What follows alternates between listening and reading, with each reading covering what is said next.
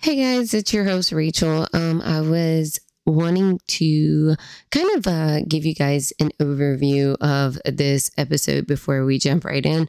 So, this uh, guest is not actually a driver or a race wife or somebody that works on a crew, anything like that. So, she's actually more of a racing fan, but she incorporates racing into her, actual books that she writes and short stories. And so I wanted to have her on the podcast uh, to be able to kind of uh, give a different perspective about racing, more from like a fan's point of view, I guess you could say, somebody that wasn't heavily immersed in the racing community and got into it and now is incorporating it into fiction, actually. So that's why I wanted to bring her on. Um, she's an amazing person. Um, literally, um, this is this podcast episode is going to be so different, but it's so much fun. So I hope you guys enjoy it. And without further ado,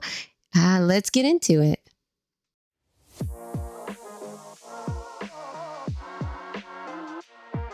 Welcome to Racewife Unfiltered, hosted by your favorite bougie racewife, Rachel Thornhill. Every week, she shares stories of her life as a racewife and other women in motorsports, giving them a platform so their voices can be heard.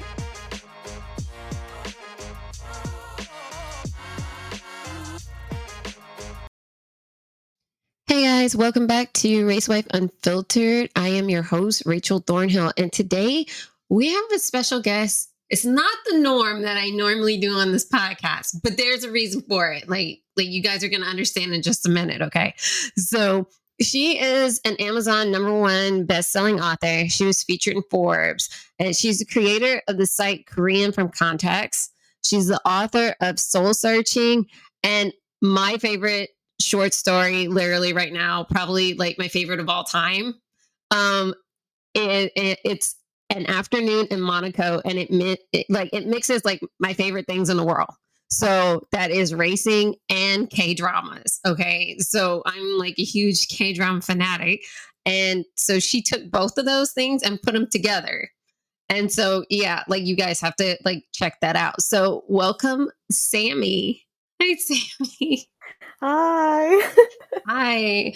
Oh my gosh. I'm so glad you were able to come on the podcast and talk about like everything that's K like K dramas and all Love of that K-dramas. stuff, like mixing that and racing together.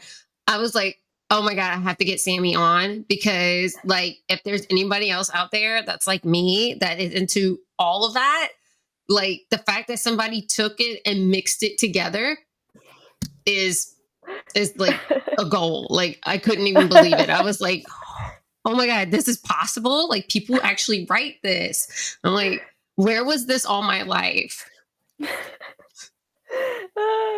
it's funny because like I I I was first into the K drama thing and um you know I started to I felt like I was watching more K dramas than I was just American Western TV. Yeah. And so like I felt like I was listening to more Korean. And I mm-hmm. kind of was like, you always get you always write what is like inspires you. And mm-hmm. so I mm-hmm. started to kind of write where the male leads were Korean, but obviously if they are korean they're going to need to speak korean right. and i was like okay how am i going to do this well now i got to go and learn korean and I kind of forced myself to learn, you know, the basics of mm-hmm. it.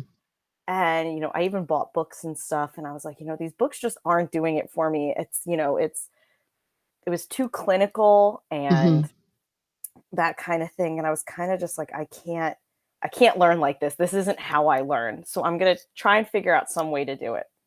And so I would watch the K dramas and if i picked up a uh, like phrase like if i saw the subtitles and i heard the phrase i would then like repeat the phrase mm-hmm. into a translator that would give me you know the hangul right. And i was like okay. I would type that phrase out. And that's kind of how i started to learn these phrases. And I was like, well, if I can learn like this and I'm going to throw them into the into a book or into a mm-hmm. story, what's to say that this isn't a way other people can also learn right. a new language?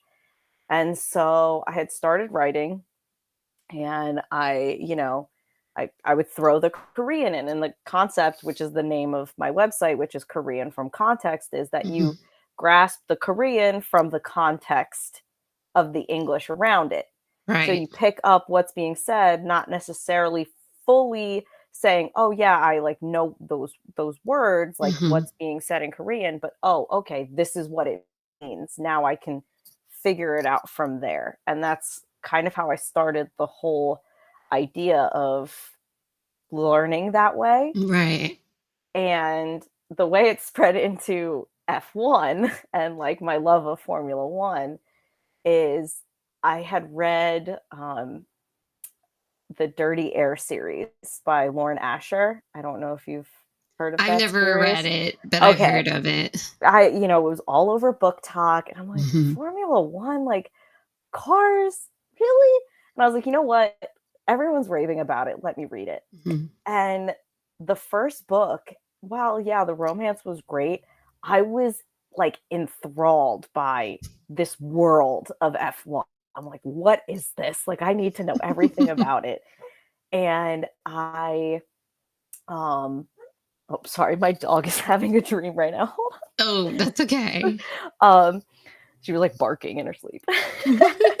um, but so, you know, she had built this world and i guess i had talked about it so much like i was telling all my friends about these book series and everything that you know my phone listened to me and said hey you might like this show Drive to Survive. Mm-hmm. And I was like, all right, yeah, sure. I'll watch like I'll see what it's about since right. it's apparently about Formula 1. And that mm-hmm. was like the end of it for me. As like as I was as I was watching, I was googling like, oh, who are these guys driving for now? Mm-hmm. Who are mm-hmm. they still on the grid? And so like it kind of stemmed from those books and then I just became like an ultimate fan of F1 and I had like you know, my mind going like, I want to write a story right about F1. I want to talk about F1, but like, you know, like you said, I was like, I don't know many people who, you know, watch K dramas and watch F1. And I'm just like, yeah. how do I how do I get these two to mix? How do I, you know, do this whole thing? And I and I had a scene in my head where um, somebody goes to the F1 race. Like one mm-hmm. of my characters goes to the F1 race. And I was like, all right, well, I don't feel like that could be a book, but it's definitely a scene. And then I was like, all of a sudden, it came to me that these two characters who were in a previous book and in Seoul Searching, right. bring them back for this.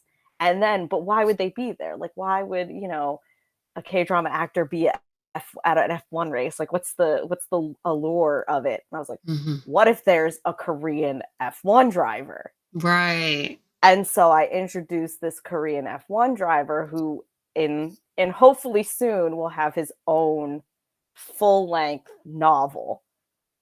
And um he's going to have a full length novel and I'm actually going to bring back the two characters of an afternoon in Monaco into it as like a little like hey remember these two kind of thing but yeah that's that's how it all all started that whole short story and everything wow yeah so the fact that like you weren't like you just got immersed into F1 like that and you're like, oh my gosh, you know what? I'm gonna mix both of these and just see what happens. Mm-hmm. And it was so worth it it was worth it because yeah, no, like you guys I normally like when it comes to fiction, like I don't read a ton of fiction, right?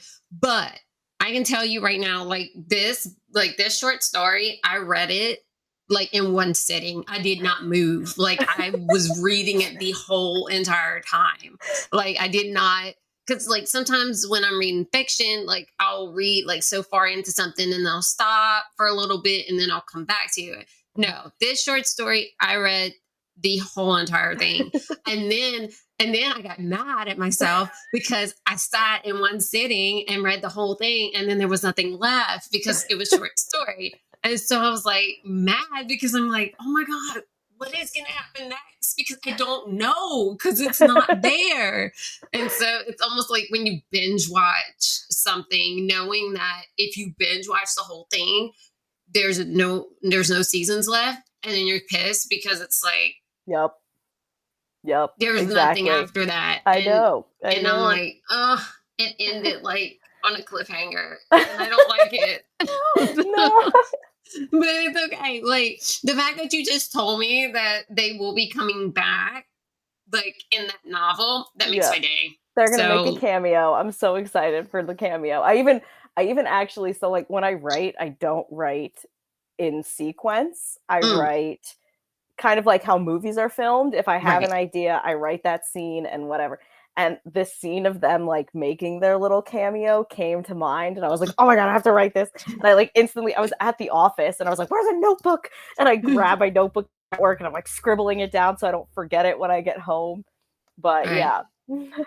Yeah. No i i understand what you're saying because like i actually well at one time i actually had started writing a fiction novel that was God, that was year. Wow, that was 15 years ago. Now I think about it. Yeah, because my my my my youngest daughter, mm-hmm. she had, uh, she was just born, and I remember I had like started writing when, and I'm kind of the same way. Like where it's like if scenes come to me, it's like mm-hmm. I hurry up and I write it down. But that might like it might not be in s- sequential order, mm-hmm. and then it's mm-hmm. like you have to like go back and piece it together Mm-hmm. Um, but yeah.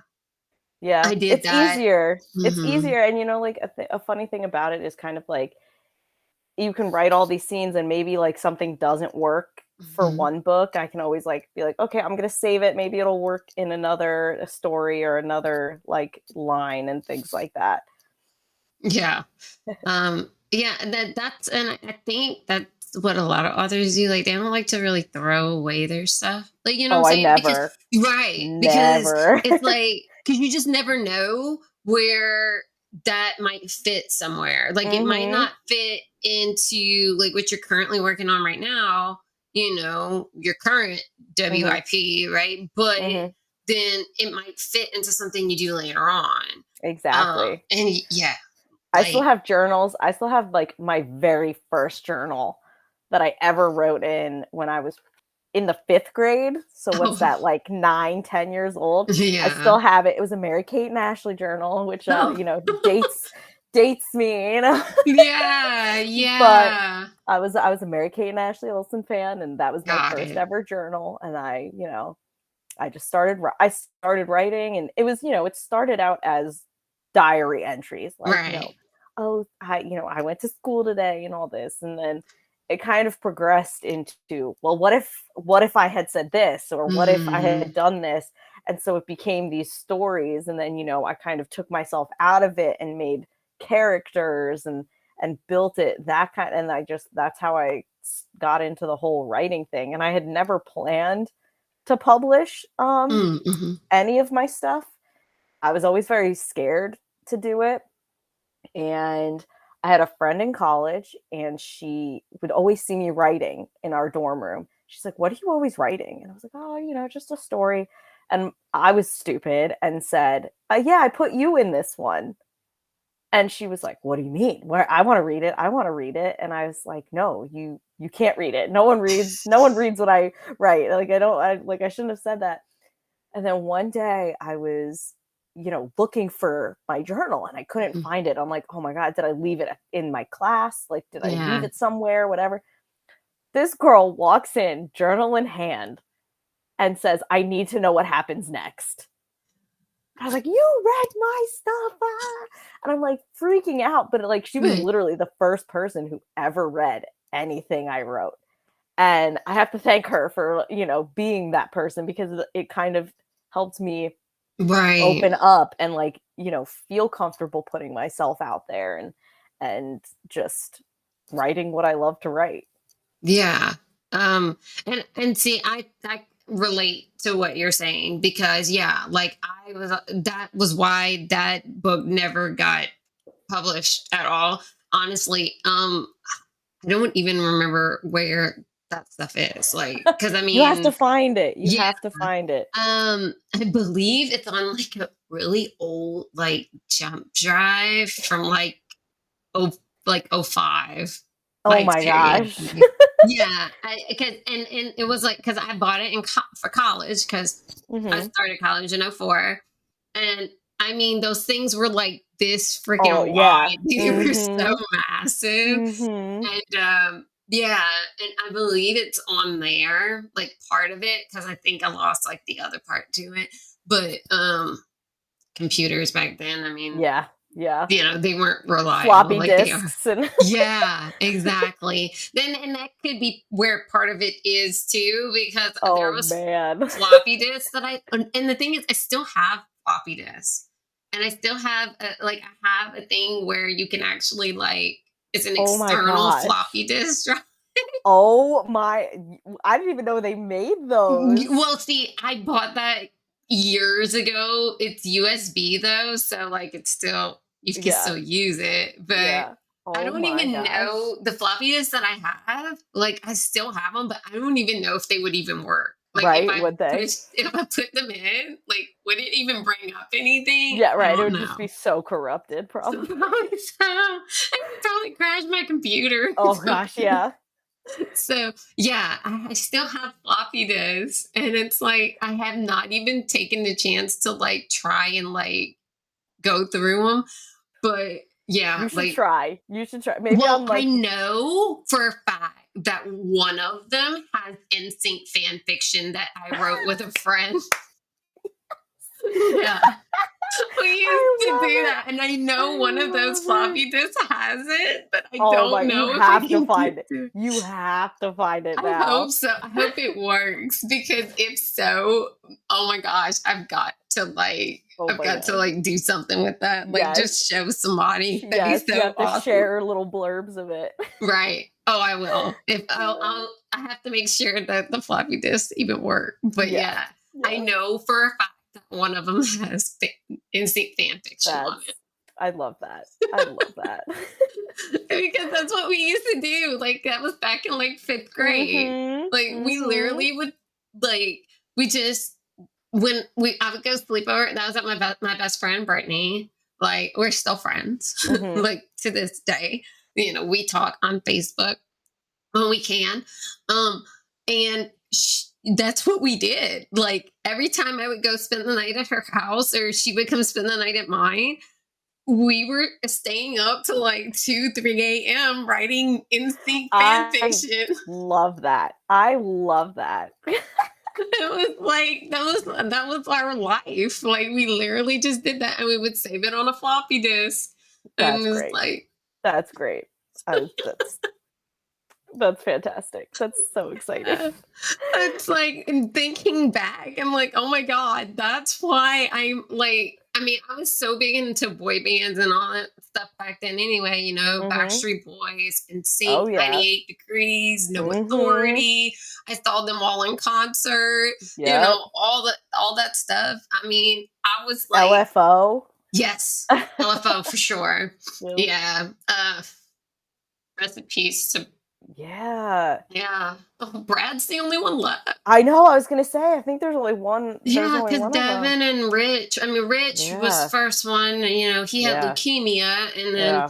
Devin. I, I don't know if it, if it was like a heart thing. It was what. something. It was a health issue. I can't Yeah, it was remember a, some was. type of health issue. But yeah, Brad's the only one left. That's crazy. That's crazy. Yeah. So, you know, you've had them and, you know, like I said, 98 degrees and stuff. And uh, God, I mean, The New Kids world on the. Block. I mean, I, I, I I'm mean, this, surprised. the Like, OGs. You know what I'm yes. Oh man, New Kids on the Block. It kind of makes sense as to how we, you know, then went to K-pop and and F1. F1's their own boy band, in my opinion. like they might not want to, they might not want to agree with me on that, but I will stand by. F1 is its own boy band. Yeah.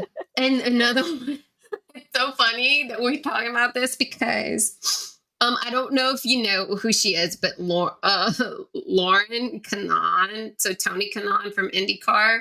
Okay, yeah. Um, yeah, his, his wife, she did a parody and she named like the McLaren team, the backstretch boys. It was so hilarious. Like it was real that she did. And like she literally had braces on and she had her hair in pigtails. And she was like fangirling and it. It was the best. I was I have to look so that hard. up. I have to Yeah, it was That's on hilarious. her on her Instagram.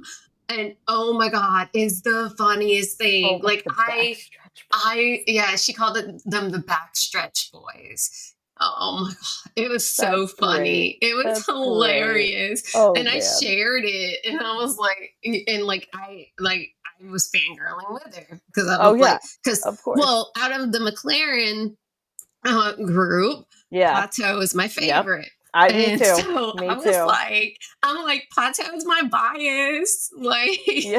you know, put that on the thing. alt bias. yeah, like he's my alt bias. I didn't put alt, but I put he was my bias.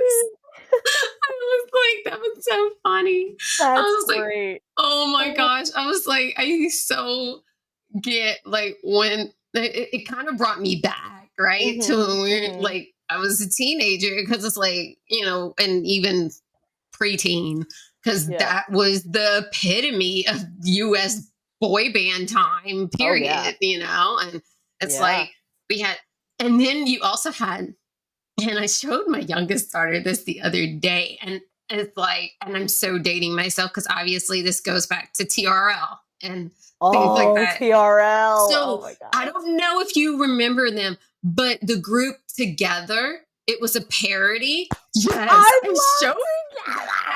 I showed her. That. You and me forever. Right. yes. Or, or, breaking up is hard, hard enough. enough. it's like, like pretty much, yeah, we're breaking up. Breaking up is hard enough. Like, oh my god, that's so funny. It's like I know my calculus. It, it, it you plus me equals us. Oh my god! Oh my god! Oh, that was oh, and then the part. Oh my god, the part in breaking up that was so fucking funny. Like Mickey, he goes like, "You plus me, it doesn't equal us. You took my car, now I gotta take the bus." Isn't there? Wait, isn't there like a line in it where they talk about his cat, like their cat? Like yeah, she said. You, he said, "You take, uh, you took my sweater, my hat, can't find my cat. my cat. And then it goes was... and then it meows. Yeah. so funny. And then it's the hardest oh, part of breaking up is getting back your back stuff. Your stuff. Yep. Yeah. It's like, oh, oh my god. god. I love that. That was I love that. I was yep. like, no, like she was dying laughing the whole time. She's like, wait, what is this? And I'm like, I'm like, look, this was actually a parody. Like they did this as like a joke but it got so big that they ended up playing the video on TRL and they ended up touring. They did it. They did. Yeah. boy band, even mm-hmm. though it was a mm-hmm. joke. Yep. everybody yep. loved it so much. Yeah, it was just great. It was so, yeah. it was so funny because it's like we can make fun of it, but also enjoy it. Like right. that was like I think, and I think that was almost like the first time I really ever saw that where like something like a parody mm-hmm. became mm-hmm. this reality of right. something that we enjoyed and we enjoyed both the parody of it and we could laugh at ourselves being fangirls over a fake boy band. Right. It was so funny. Or oh my god, especially the older lady that said Nikki was her pimp. Was so I oh my god. That and they had like a didn't they have a TV series? Yeah, too? they had a whole TV the, ser- series. Mm-hmm. Yeah. Mm-hmm. crazy. The fact that she said that on the thing, because it's like obviously they had like people at the bottom, they were making it like TRL. Mm-hmm. And it's like she said that Nikki was her pimp. I lost it. I was like, oh my gosh. So good. And they had like the what was it, like the 40 year old guy who was just like mm-hmm. it, oh my they were all it was such a great it was it such was, a great show. It was awesome. Yeah.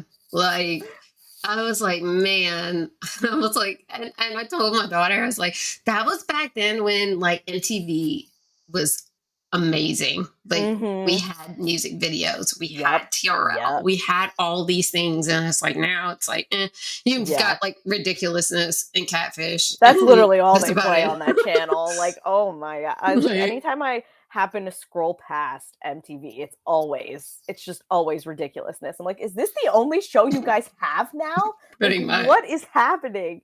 I Yeah. I know they they tried to bring TRL back, but you just Uh, yeah, but it was horrible. Yeah, you can't. You Because just number one, Carson Daly didn't do it. mhm. And I mean, he's literally what he made was TRL. TRL. Yeah, exactly. exactly. Like you can't you Can't not have him on it and expect it to be the same. Like yeah, exactly. yeah. exactly. But he didn't want to do it anymore. You, you know, Yeah. they supposedly they actually did offer for him to come do it. Did. He Oh, turned wow. it down.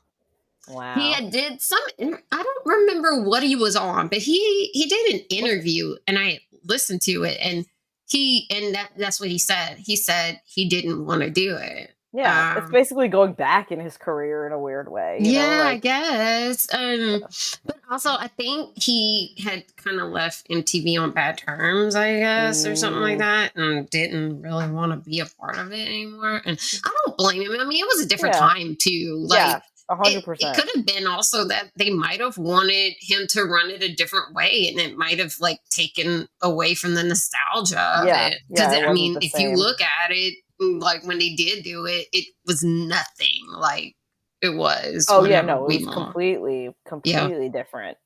yeah and it's like it's crazy how all of that like leads to now because it's like it and and that's what I was telling my daughter. I'm like, because she she's into K-pop big time, you know, Yes. K dramas, everything, and um and and she was wondering, she's like, well, how'd you get into it? Like, you know, how did you watch things? Because obvi- I I mean, and I don't know how long you've been into K-pop, but it but I've listened to K-pop since '99.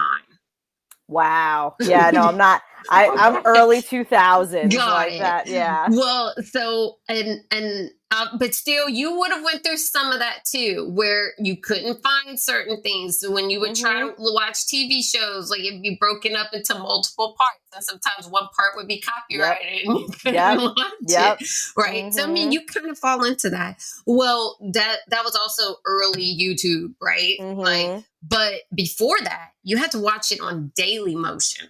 Yes. Oh Yeah. yeah. Daily Motion. Daily Motion. And I was telling her about the Daily Motion days. and I'm like, The struggle That- bus of Daily Motion. oh man. Because Daily Motion, like, first of all, the quality, grainy as hell, Yeah. you know? um, but also, it was hard to find things because, you know, I'm on there, unless you knew how to read Korean, Yeah. most because it was people from Korea posting it. It Mhm. wasn't, you know, you didn't have like Americans posting it and being able yeah. to put put in the subtitles and stuff like that. You didn't have that. So you had to pretty much almost teach yourself Korean to find certain things. Like it Yeah. was it was difficult because I mean, it was the same thing with J-pop because I was, you know, into J-pop as well. So trying to do that and Yeah. you know it, it was it was hard like, it I was feel like very hard J-pop back is still yeah. I feel J-pop is still kind of hard. yeah to- it is they I try mean, to keep. They really do try and keep it just to Japan, Mhm. which is which is like, like the only like it. ones that that have kind of ventured out of uh japan or the j rock bands like one ok, One OK rock, Rock. and Mhm. um and Versailles and um you know a, a lot of the visual kei bands and stuff because Mhm. they have really big following. And it's funny because you would think that they wouldn't but they have very big followings in Latin America. Like they're massive over there. Like, Really? yeah. Like Latin America and like also in parts of South America like Brazil and stuff they're really big into Hmm. J-rock um well, and it's because, and I didn't know this, but supposedly, um, in uh, Brazil, I believe they Mhm. have like the third largest group of Japanese people in the world. wow. And I didn't know that. Yeah, like, yeah, they have a massive like Japanese community there. And so yeah, so it kind of Okay. makes sense. Yeah, Yeah, no, I, it, that that does make sense. yeah. So and, and I found that out because I I used to um I I used to run a, a, a website called Sugoi J-pop News, and I would write music articles and stuff like that. Mhm. Um, that were it was all about you know J-pop and some K-pop, but like when they would do like Japanese stuff. Mhm, so like I mhm. cover like their Japanese albums and Yeah. things like that. Well, um, I ran it with a girl that was based in France, and um, we when we started like researching about a lot of different bands and doing like Mhm. articles and stuff, that's how we found out that there was a huge like you know Latin and South America like um following of of that through our analytics because Mm. some of I mean most of the people that were like looking at our content, especially the rock version of our content, Mhm. were all from Latin America and South That's America So that's so and we didn't and and so what we did was um we would do our site and that was also we're talking about this was wow i think i started that site in like 2010 2011 something Wow. like that Mhm. yeah the thing is i still have the facebook page and people still follow it like people i still get like people like it says this person has followed you and i'm like i haven't posted on that thing and god knows how long you um, should bring it back, revive it. well, that is the plan a lot Ooh. later though, because I would love to. Um, Mm. but yeah, there's it's just like it It's a took lot of up stuff. a lot of my Yeah. time. Because Mhm. see, before that, and um, I don't know. Uh, I mean, you probably do, but you know how there's a lot of like K-pop like sites and stuff. So Mhm. officially K music. Have you Okay. heard of that one? no. Okay, well, they're pretty big. Um, I mean, they're not as big as all K-pop, but Mhm. they're on that level. Okay. Um, I used to write for them. I used Yeah. to be on their staff. I used to be a writer for officially K-pop, uh, K music at one time. Um, and so after I got like used to like writing that Mhm. type of stuff, that's when I kind of ventured off and onto my on my own oh, because the thing is obviously they weren't really covering you know they're not covering really japanese stuff and to be honest i was really the only one that was writing about like the japanese like music that k-pop artists were putting Were out doing, nobody mhm. was really doing it um Yeah. um over there like i was always the one that was finding these yeah, and yeah. they're like, where are you finding this stuff from? I'm like, oh, well, Tokyo Hive, because I followed them like crazy, you Yeah. know? Um, and then there was some other ones too, but that was the main one.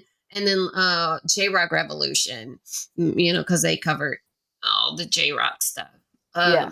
and yeah, like wow. and then I just ventured out on my own and That's awesome. it got it got pretty big, big for a little bit because like I even like collaborated with like Right Stuf Anime on giveaways and stuff. Like I collaborated with um there was a um French TV show um that I collaborated with. They um I did like an article on on them and they were doing some stuff in the Japan, you know, Japanese pop world. And there was an uh, artist. She was coming to the U.S. for the first time, um, and she was going to be performing at like a bunch of the uh, anime conventions.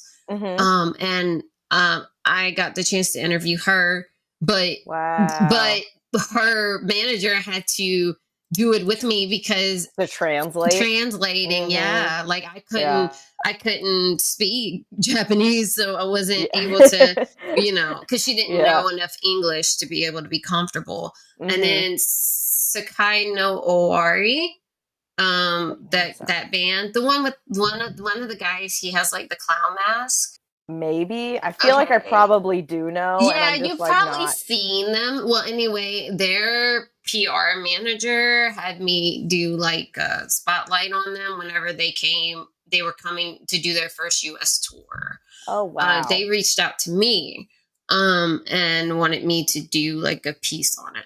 So, th- yeah, like I was actually starting to get some traction, and then I'm like, uh, like I got tired, I got burned yeah. out because it's no, like it's I was a, doing a lot of it on my mm-hmm. own. And also back yeah. then, it was um, it was a lot harder, like social media wise, it was a lot oh, harder oh, to like to like promote, promote that stuff, mm-hmm. right? Because you just didn't have a lot of traction back then than, than you do now. Yeah. Because, you know, people are way more into it. When did, I mean, Instagram came out, what, 2012, 2011, yeah. 2012. So, like, that was like the, besides Facebook, like, I mm-hmm. didn't, Facebook and Twitter, I guess, at that point. But yeah, that's all you had was Facebook. Yeah, that's all Twitter. you had, and you know, Facebook mm. was so inundated that it was kind of like hard to do anything. And then, mm-hmm. you know, Instagram came around and you were like, oh, what's this? You could just post pictures. That's fun.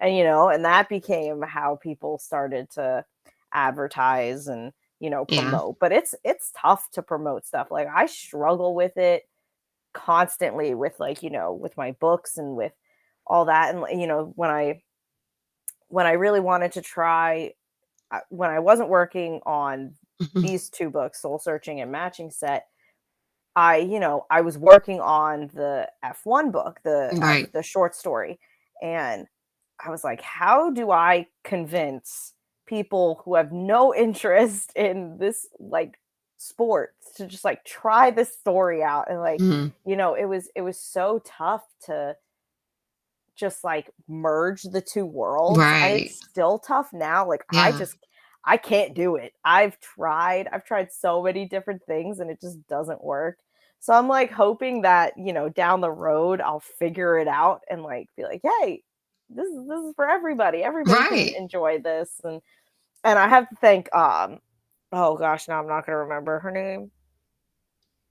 The F1 Med reader? Yes. What's her her name is um now you Oh my god, I literally just messaged her. I'm not, it's it's hold on, I'm gonna look it up because I yeah, I know it because it's a very pretty name, and I remember yeah. it like Carla, Carla, Carla.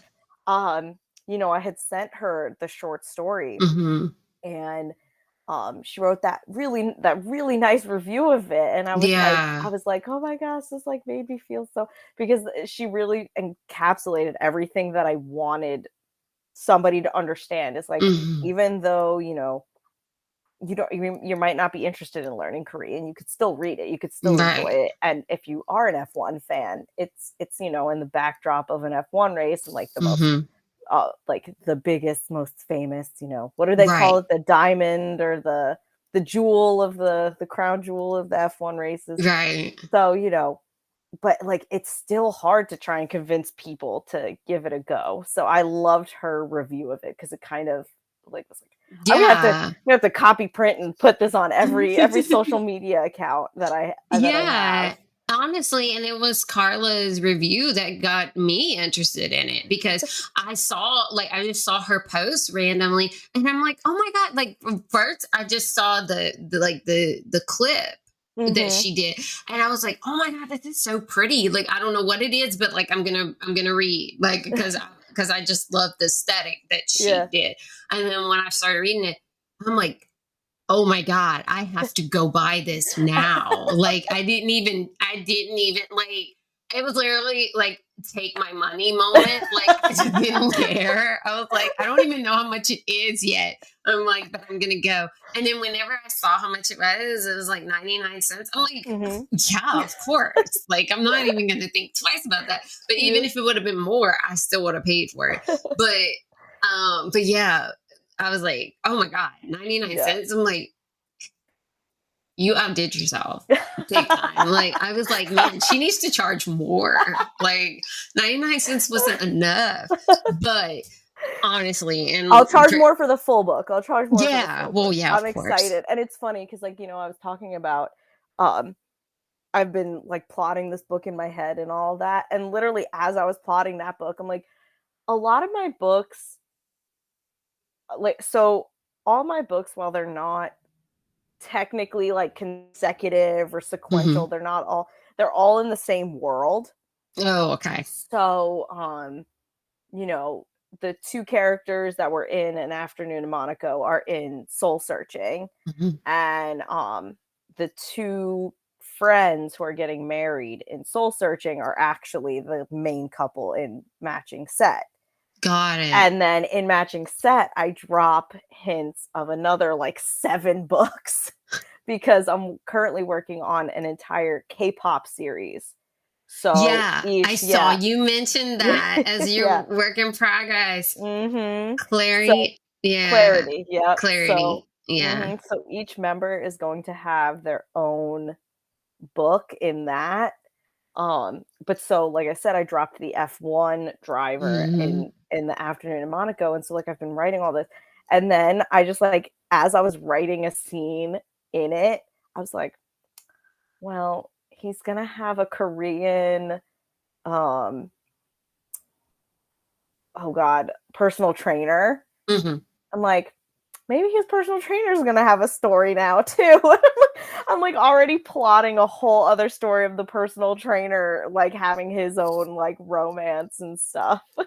Hey, I mean, honestly, I, I think it's awesome. And yeah, I read um your Instagram post about clarity Mhm. and like and where you had like what each of the each of the boy band like members' names were and stuff. Mhm. And like I was literally fangirling like it was a real like it was a real boy band. I yes, like, that's the goal. I was that's the like, goal. oh my god like i want to know more about about these members and stuff and i was like and then it's like part of me had to kind of take back i'm like but there's no music coming out or nothing like that like it- it's not a real know. k-pop Ugh, I wish. I wish. right Like what's the manifest that they Yeah. uh you know yeah that they you're gonna find you're gonna no you know what no this is what we're gonna manifest netflix needs to take your books and make them Yes. live adaptations like Netflix, need- you hear that? Yeah, Netflix. like Netflix, you guys need to call her. Okay, call Sammie. Make these real. Okay, Can I tell because- you? It was so funny. So I don't know if you saw, but they came out with that show, um, XO Kitty. yes, actually, I have started Okay. watching it, but I'm not that far into it yet. Okay. Well, when they released the trailer Mhm. on like on Instagram and stuff, Yeah. They apparently used the term soul searching, but spelling it the same way as my book. The amount of DMs that I got asking me, wait, are wait, is this like are do you have a Like if this for was a this?" da- Yeah, like an and I was like- adaptation. I was like, I wish. I was like, absolutely not. It is not me. And I was like, but if Netflix wants to, like, I- right. I am available. Exactly. wow. I didn't realize that. But yeah, I could see where people would have thought that it's like, Yeah. oh, well, they spelled it exactly the same as your book. Yep. And Yeah. it even like even like the font was kind of similar. Like the way it oh, looked. Like. I was like, I screenshot it because when I first saw the trailer, I thought it was funny. I'm like, oh hey, they used the same pun as me, you know, Seoul Korea, but changing it, you know.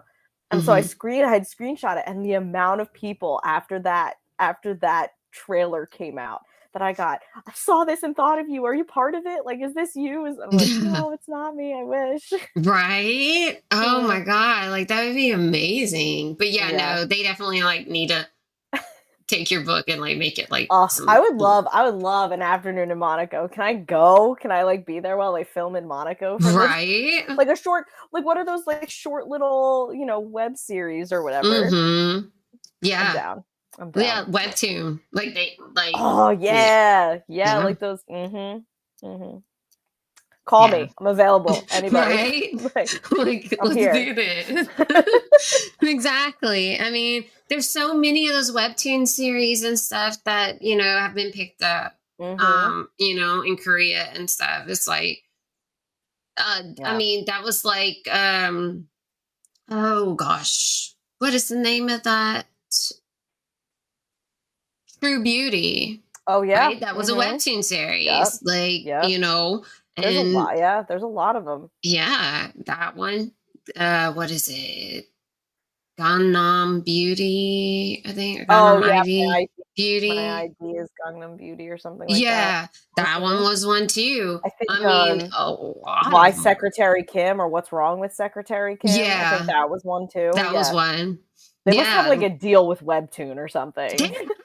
yeah, I think so because and well, and there was another one. Um, not think about it. Um, but it was um it wasn't it wasn't like it wasn't a romance type thing though um oh, Oh, like uh, i think lookism, lookism. no not that one but yeah Oh, that one's okay. one uh, god of school or something like that i think is what it was called something like that Oh, oh, uh, weak hero class.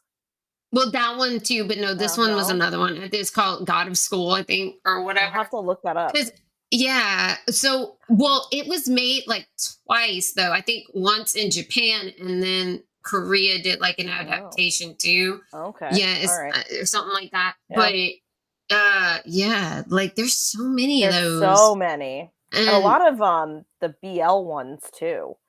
I don't know yeah, if you watch BL or what, but Yeah, like yeah, some of them. I haven't I haven't watched a ton of them, but I I do watch some of them. Yeah. Um, especially in Japan and then and Thailand, especially. oh, Holy Thailand. crap! For some reason, Thailand is all about BL. Oh my Like, god, they a are. lot. They've blown up like their BL, and it's it's crazy. But Korea's kind of stepped in and started doing them as well. A li- yeah, a little bit like more. it was like pre, you know, like it was at the. I, I feel like it was like almost in the beginning to middle of COVID, like 2020, like Mhm, early mhm. COVID, where they all of a sudden decided they were gonna like launch into the BL world. yeah, a little bit more. Yeah. and like now it's blowing i can't tell you i don't watch i don't really watch many thai ones at this point because Mhm. korea has been putting out like show Mhm. after show after show and they're all what frustrates me is they're all like 20 minutes like each episode and they only do like 10 episodes and i'm like Yeah. i need more because some of them are so cute like there's one right now that's out called um love tractor where the I've kid comes, yeah one, he comes yeah. from the city to to back to the farm. It's so cute like the two main guys are so adorable together and they're just like the one is like this big like burly man but he's like this golden retriever of a human. He's the sweetest little cutie pie and you're just like i love him. He's adorable. But yeah they've been like coming out with a lot more and it's just been like but those a lot of like love tractor was a webtoon and they've been coming out with like a lot they've been taking a lot from webtoons and i'm just like all right let's go Let's do it yeah. Yeah. It, it's it's crazy how like now um a lot of things like that or like fan fictions or whatever get picked up. Mhm. Um I mean you didn't really hear about it that much like in the past, but like, you know, once 50 Shades of Grey got picked up, it's like after that everything changed. Yep. Like Oh, then yeah. it's like people started actually seeking out, you know, fan fiction stuff or um just self-published things Mhm. and and stuff. And Mhm. it's like it's crazy because Yeah. that used to be like so taboo. Like Yeah, you always yep. had to go the traditional route. Mhm. And I love that you don't because to me it's like the traditional book publishing like it's good for some people but at the same time they can end up like hindering your creative control oh oh yeah because yeah. it's like they're p- forking out a ton of money up front for you and so because of that it's like if you don't sell enough like you technically owe them money like Oh, yeah. and it's not Oh, yeah. like to me it's not worth it like it's Yeah. worth just self-publishing and Mhm. being able to make your own money and you don't have to worry Yeah. about owing anybody anything. Yeah. you know i think my biggest thing when i had first thought of this idea Mhm. i was like all right i'm going to try and pitch it to um, editors and agents i'm in a- part of like a local um, writers group and we have Mhm. a conference every year and at that conference we have editors and agents and oh okay so you know you you give them an elevator pitch so Mhm. you've got five minutes to sell them on you Right. and your story and like if you if they like you they'll say hey we, we're interested if not they're like yeah you don't fit the bill so i was like okay i'm gonna pitch this story soul searching and like Mhm. how you know it, it helps you learn korean as you read all this every single person said no wow and they said no because they were like why korean because this was kind of right before the the like explosion of you know BTS and Right. dramas and everything. So like I was kind of you know, call me a hipster. I liked it before it was cool, you know, right. concept Yeah, of we did. uh, yeah, no, a hundred percent. And so like I had this idea, like, you know, it would be a niche thing, but people who weren't necessarily interested in learning Korean could still read it and enjoy it. But all of them shot me down. They said they saw no, you know, purpose. They saw Yeah. no like, and I was like, okay. And I kind of went, well, you know what? Screw it. I'm just gonna do it myself hmm and that's how I started the um the website was you know I came I was like I'm just going to start posting it for free on my website and you know I'll have the book but I'll also have you know a blog where I talk about K-pop and Korean beauty and all these random things K-dramas and all this and I ended up getting a press pass to k-con when they had Ah. it in New York hmm and I was sitting in the press room with uh, another girl, and we were sitting there talking, just chatting. And this other woman came over to us because she knew the person I was sitting with, so they're all chatting. And then she, you know, she looks over at me and she asks, like, "Oh, who do you write for?" And I, I tell her, I tell her my whole spiel, how I started and everything, and I just couldn't stop talking. Like I was just like, Sam, shut up, stop talking, like just stop talking. So finally, I shut up and I go, "Oh yeah, that's me. Like, who do you write for?" And she's like, "Oh, Forbes." And I just I- Ah. like I just I just like, "Oh, oh, okay." And she's like, "I like your idea. Can can I interview you Wow. for an article I'm working on?" And I was like, Yeah. Like, "Yeah, like absolutely." And so, you know, I sent her, I, you know, I sent her all my info and all that. And Mm. like a couple months later, she put out this article about the, all these different ways that people are, you know, learning Korean and helping people learn Korean. And I saw like this influx of people to my website and to my Instagram and all this. And then I started Mhm. getting people like DMing me going, when's the next chapter coming out? Like, you haven't posted the next chapter yet. When's the next chapter? When's the next chapter? And I was like, is this like, uh, like, is this happening? Right. and I was just kind of like so perplexed. And you know, I had said to her, I like thanked her for all this, you know, traction that she had sent to my site and everything like that. She's like, "Well, please send me a copy of the book when it, you know, you publish it." And I was like, "Oh, I don't I'd never intended on publishing it because like everyone told me that it wasn't a marketable thing." And she goes, "Publish it." like she literally was that push that just said right. publish it. And I was like, okay. So my mom's also an author. So I was like, Mom, I need your help to help me Yeah. like figure all of this out. And so, you know, she gave me the play by play and the game plan, and we came up with that game plan and I put it out into the world and I was like, what is happening? Like it actually, you know, it became Amazon bestseller. And I was just like, I am beyond words because I could have never in a million years thought that this would happen because so many people had said it it won't happen. It's not a thing. Right. It's not going to be a thing. So for it to actually happen was just unreal. It was just amazing. Yeah. I mean, first of all, Amazon number one bestseller. I mean, that's huge. Like, that's Yeah. not something that like happens to just anybody. And like, and the fact that she literally said that, um, oh my gosh, my Alexa is going off. All of a sudden, like I don't know why, but okay. Um, like I have one of those Amazon um, speakers, like oh yeah, yeah. and yeah, it just all of a sudden randomly we're just talking and it just starts saying, I have I'm having trouble connecting to the internet. okay, like I don't know why. I mean my Yeah. internet's fine, but okay. Yeah, clearly. so but yeah, like honestly, the fact that you, the woman at Forbes literally was your push Mhm. to be like, okay, you know what? I'm gonna just put it out there and see what happens. Mhm. And obviously, it was wanted Yeah. because you ended up being a number one bestseller. yeah, I mean, yeah. right there, it showed you that those editors and like agents and stuff, they were so wrong about. They missed the mark. yeah I could have been. I could have been a contender. right? yeah, they just totally just blew it off because it's like, oh, it's Korean. Why? Yeah. Like, Yeah. uh, but and I agree. I agree that like the self pub thing, it just you have so much more freedom mhm. in it. Like I got to work on making these covers. Like you know, I got to talk to the artist instead of them just saying, "Here's your cover."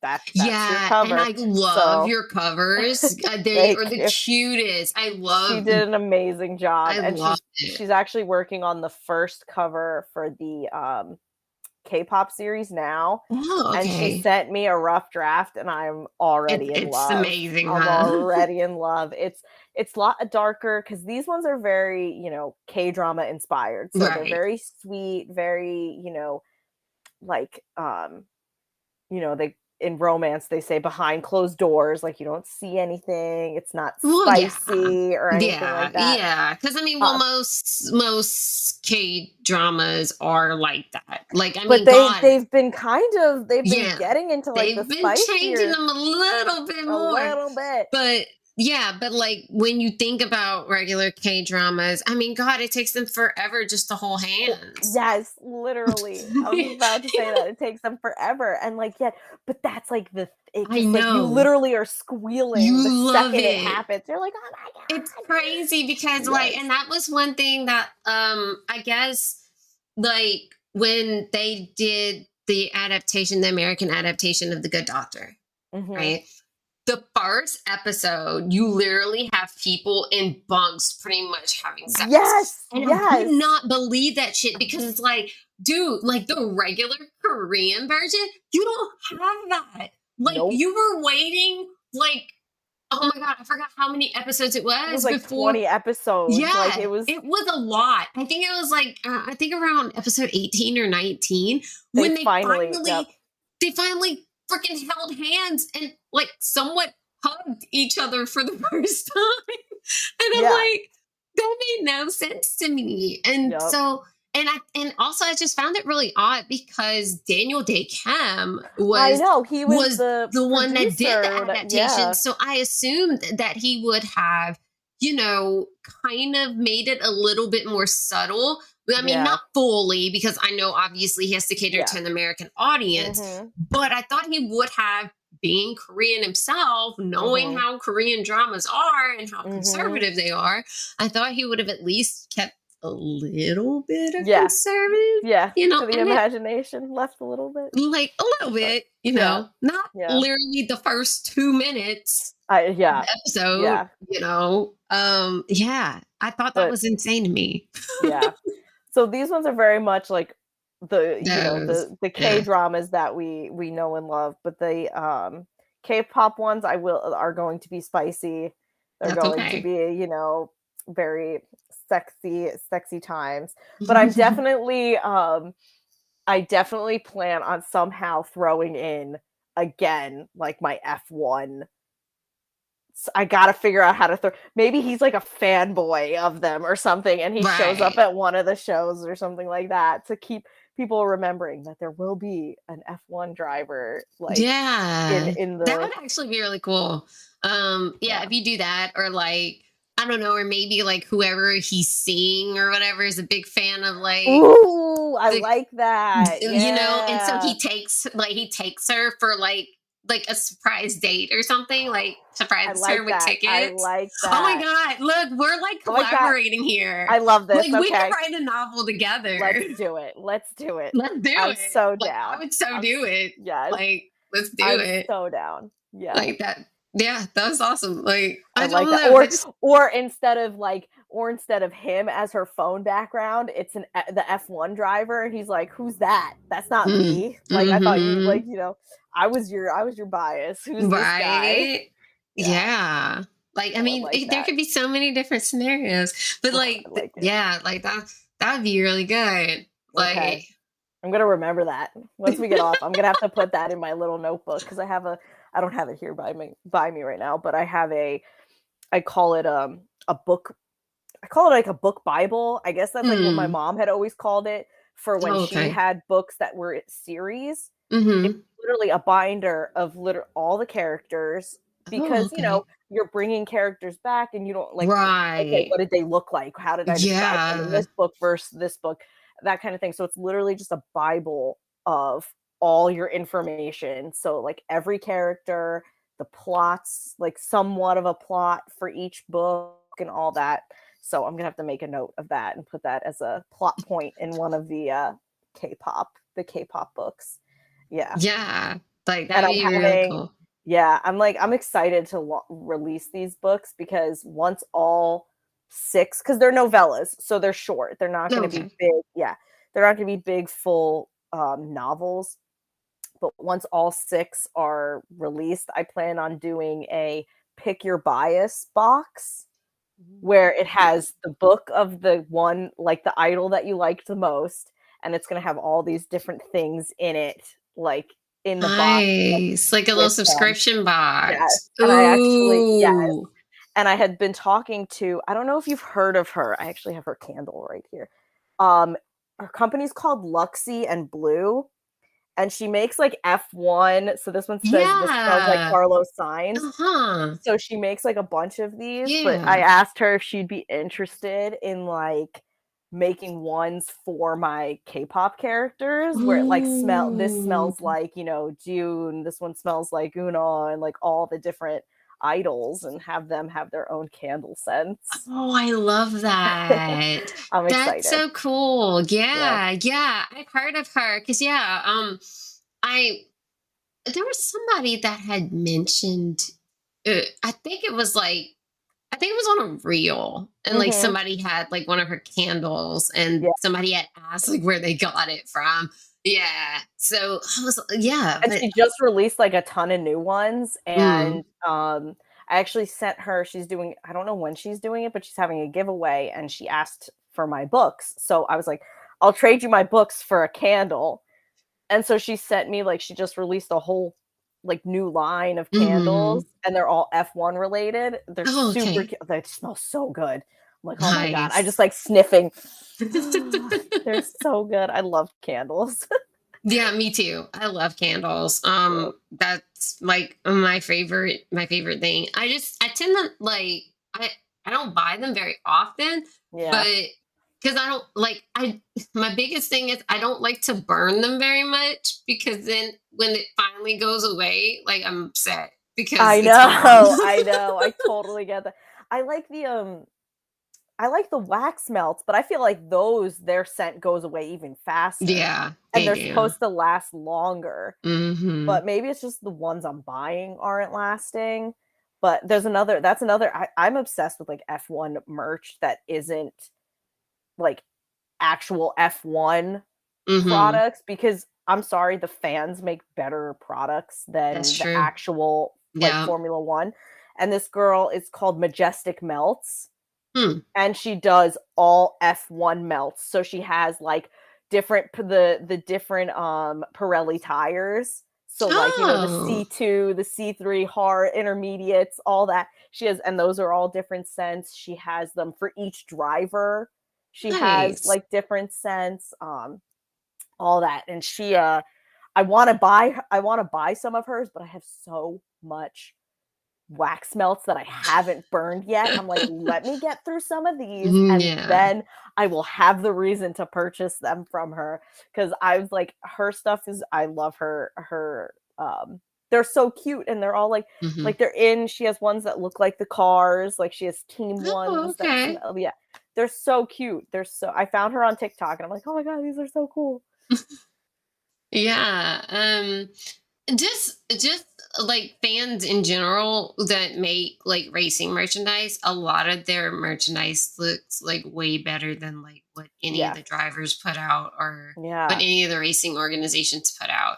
Because like even um like not even F1, like just other ones, like there there's some like these little boutiques that you know different fans have made and stuff and i'm like oh my god the stuff they have is some of the cutest things and like Yeah, it's yeah. like eh, you know but like the racing organizations don't put out stuff like that they don't especially they don't they don't and they don't listen for women Yeah, that's what it they, is. Yeah, they don't like what was I I know like a lot of these teams they put out like the shirt dresses mm-hmm. and we're mm-hmm. like eh, no, we don't want that. Like we're not going to wear that, and especially not when it costs like $200.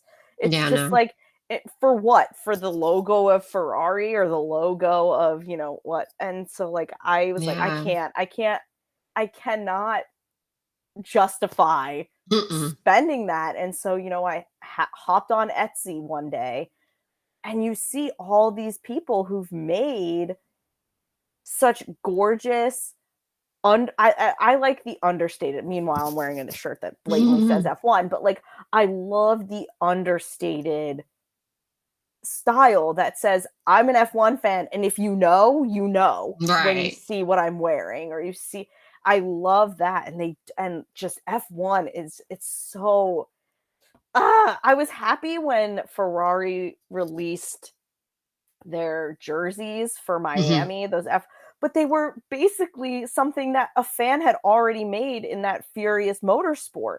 Like those those mm-hmm. guys have been making those jerseys yeah. for almost 2 years now. Mm-hmm. And I was like, well, I already have it. I'm not going to buy it from Ferrari. I've got yeah. my own like version of it from Furious Motorsport. And, you know, I just wish that they would like take in what we say and what mm-hmm. We want, especially when it comes to like the women's side. Yeah. Because they're, like, you want to open up to this fan base, and yet you're like completely ignoring them at the same time. Mm-hmm and it's yeah. it's just so frustrating yeah no i agree and and honestly um it's not even just f1 it's a lot of the other racing organizations too like they don't make a lot of clothing that really caters to women or flatters them whatsoever mm-hmm. like it's always this unisex stuff and and then it's like bulky on us and it looks horrible yeah um and and and the thing is there's just not enough and you have to unfortunately go to an individual person that's willing to take the time to make that stuff yep. you know yep. to be able to buy it yeah yeah it's unfortunate but you know what it also does kind of open it up for mm-hmm. the fans to be creative and to find yeah. their their own like passions and stuff so i at the same time that i'm frustrated with you know motorsport fashion I'm also thankful that they just kind of ignore us because all these other people are making right I like and yeah i would rather support the small business, the small business over yeah. like the that major conglomerate when it comes to that kind of thing so yeah and I'm the same way too it's like I would prefer to you know um help a small business yeah. instead you know yeah. and not have to worry about um all of that like yeah. it's just like you know, and the overcharging. Right. That's what kills me is the overcharging because I'm like, mm-hmm. you know, in my my real job, my not my uh, side hustles of writing and everything. Mm-hmm. I work in the fashion industry. Oh, okay. I see these markups and I'm sitting there going, I know how much you paid to get that made. And I'm like, you're kidding. You're yeah. kidding with the cost you're trying to get because mm-hmm. I'm like, I can tell you right now that that hoodie maybe cost you five dollars to make, ten if we're going on the high end, and you're selling it for close to two hundred. Yeah, see, that doesn't make any sense. I know, um, like I had made my own clothing um at one time. Um, it's crazy because that was something that I I don't know. Like I just did not follow through with it. Mm-hmm. So it was an online boutique. It was called Kawaii Blossom. I was literally doing a fusion of Japanese Decora and Fairy Kei. You take all oh of that gosh, and you mix it that together. Sounds awesome. It was amazing. So um I did a panel at um at an anime convention at A-Kon in Dow in Dow in Fort Worth. Okay. Um, we were actually living there at the time, and um, I did a panel on Japanese decora because obviously that's what I was doing for my, mm-hmm.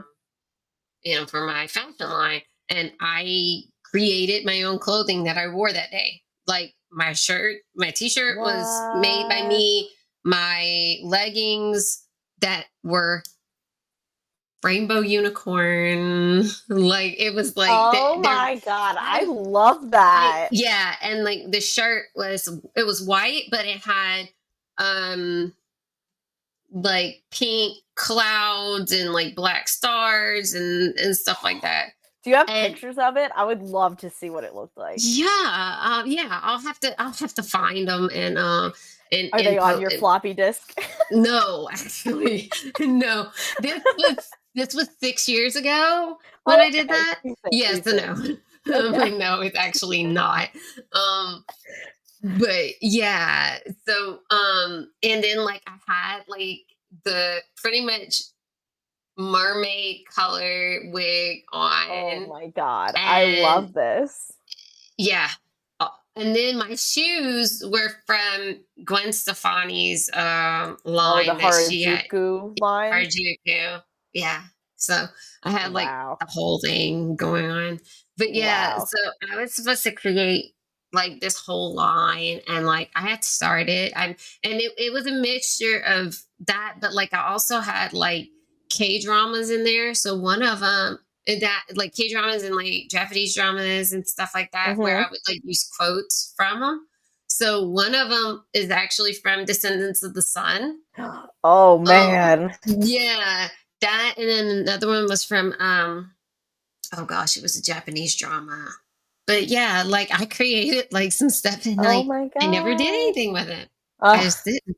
And the thing is, like, I was like, oh my God, wh- why did I just like stop? Like, I could have like put that out there and I know there would have been people that would have bought it, but I don't know. Like, I just stopped myself Yeah, from doing it it. happens. Yeah. It happens. I feel like, you know, you get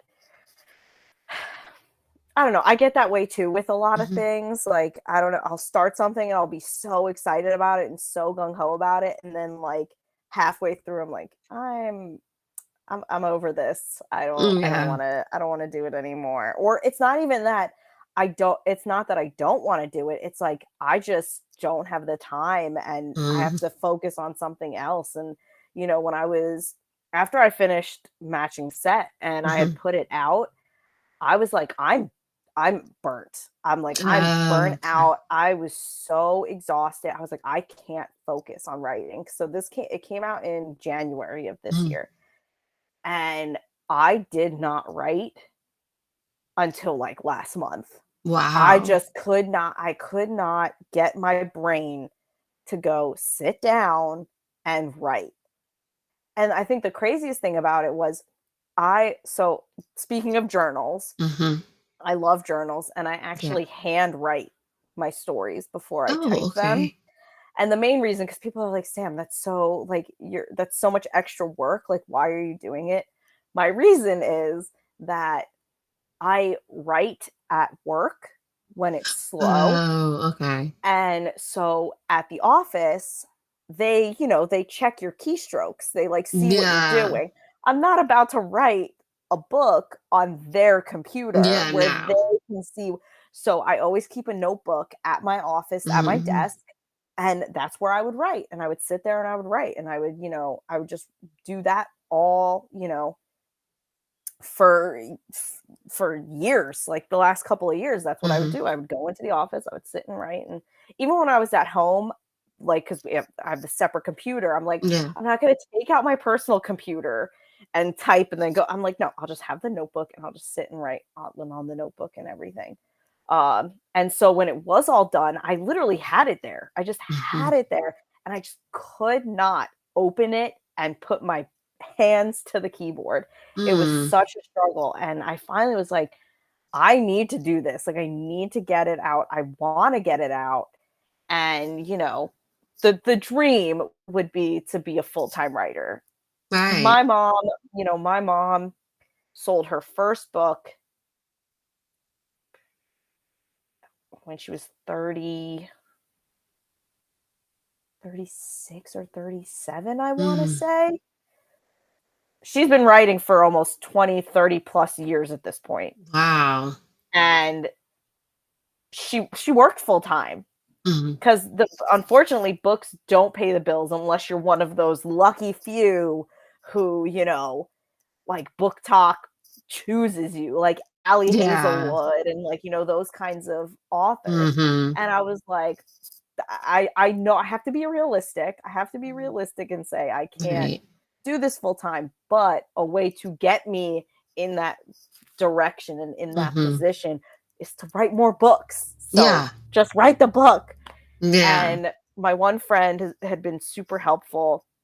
And she's like, "Hey, do you want to write together where, you know, we do we do 15 minute sprints where Mm, for mhm. 15 minutes we write, we take a break after, we talk to each other about what we wrote, then we go for another 15 minutes." And with her helping me do that, I finished typing everything within like 3 weeks oh it wow. was, it was done and i cannot thank her enough for that like i was like oh, okay the first book is done i can finally like the first Yeah. draft i can finally get everything and i just i'm very i'm very thankful for that but like burnout is real when it comes Mhm. to that kind of stuff so i totally get you just like it wasn't that you didn't want to do it it Yeah. was just like you were just like i'm drained yeah. i'm just so drained Mhm. and it just unfortunately like you know sometimes it just doesn't you don't pick it back up. You don't Yeah. go back to it and it happens. I i can tell i countless things i have done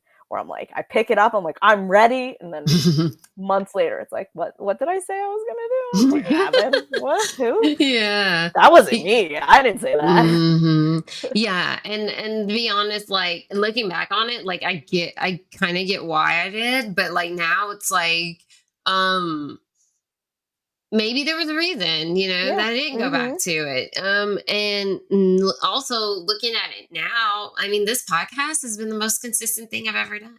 I started this I podcast in December, and I've been doing I listened this. to all of it before before we we- like when you reached out to me. I was like, I I'm not even joking. When I got your DM, I was like, I was like, I showed my husband. I was like, look, look at it. Look at this message. Oh my god, oh my god. And he's like, that's cool. I'm like, no, you don't understand. This is so freaking cool. And so I'm like, I'm like, okay, I'm gonna listen to all the videos. I'm gonna watch all the videos. And I like, I was like so flipping excited because I was like, this is literally, you are like you and me, I was like, we are meant to be together because I was like, she likes K dramas and motorsport.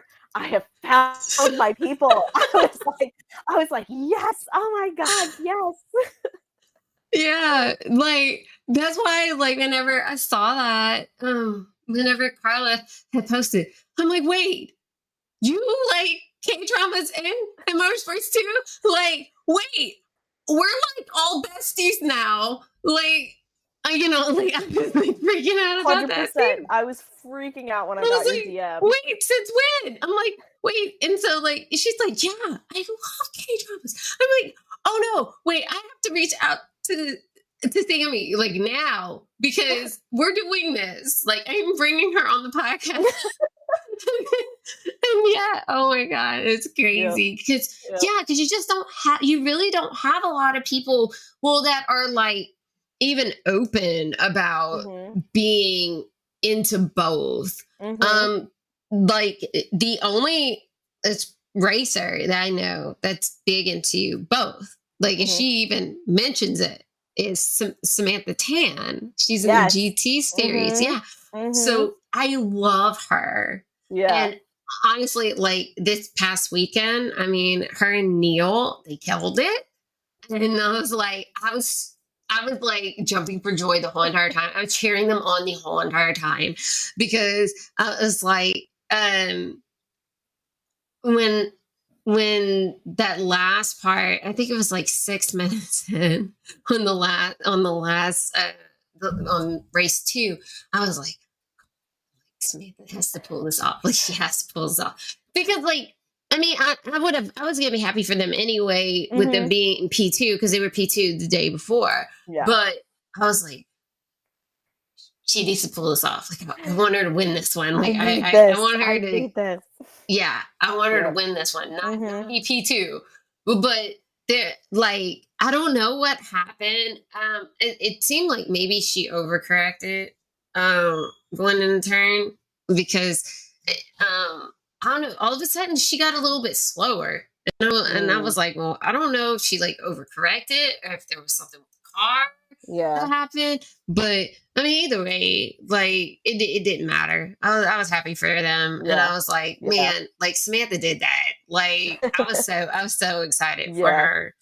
But yeah, like it, it's crazy how um I mean, she's one of the only women in that series. Yeah. Like it's her and um and then Ashton Harrison, who is in the, you know, um, I mean she's in like a different class, but I mean they, you know, they were both running the same both classes on the track, obviously. Mm, But you know, they, that was it. It was Yeah. just two of them Yeah. you know um and her and ashton i got i think they got uh p2 i think she got p2 the same day too so yeah um, yeah it, but it's crazy how you know you don't have it's like you don't really have a lot of women on tv like in Yeah. motorsport like Mhm. there are women there's quite a few women now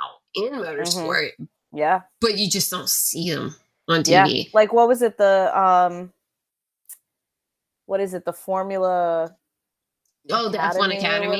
Yeah, the F1 Academy. Okay. We're gonna have all these women in the F1 Academy, but we're not gonna broadcast it. Do you not see the the issue there? Like what what are you doing? yeah Uh, and then just like the w series now yeah, is yeah, that got yeah, got kaput. yeah like was- i just love how everybody's just saying oh the w series is now under administration uh just say that you cut it because that's Yeah. literally what you just did like you Yeah. literally just cut a whole entire series that women are in because you don't want to put the money towards it just Mhm. like just be real don't Mhm. come up with this bullshit headline Yeah, like don't oh, sugarcoat it for us. yeah that's like, literally what they're doing yeah. Every single one has sugarcoated it. Oh, W Series is now under administration. No, just say that you cut it. Like, just say Mm-hmm. that, oh, W Series is indefinitely suspended or something because it that's what that is. Like, yeah. I don't know why they're yeah, I don't know why they're trying to. it's it under just doesn't make sense. administration. Yeah, No, it means No. that you just got rid of a whole entire series of women mm-hmm. for Mhm. nothing. Yep, yep. It infuriates me. Oh, I was so mad when I saw that because I'm like, that series has brought some of the best drivers in motorsport that we've ever seen. Yeah, And honestly, and it's because with the W series, and I don't think, I don't know if everybody knows that, but with the W series, you don't have to have a bunch of funding to to be in it mm-hmm. to run in it. And it gave women that normally wouldn't have the sponsorship or the funding, the backing to be able to do something in this sport. mm-hmm. And they literally just said, fuck y'all. and just got it. literally. Like that's Yep. literally what Adios. they did. Yeah. I think I think it was supposed to be. I think it was supposed to be in Texas when I went for the Austin race. Mhm. Like it even had it on the the billboard, and I oh, okay.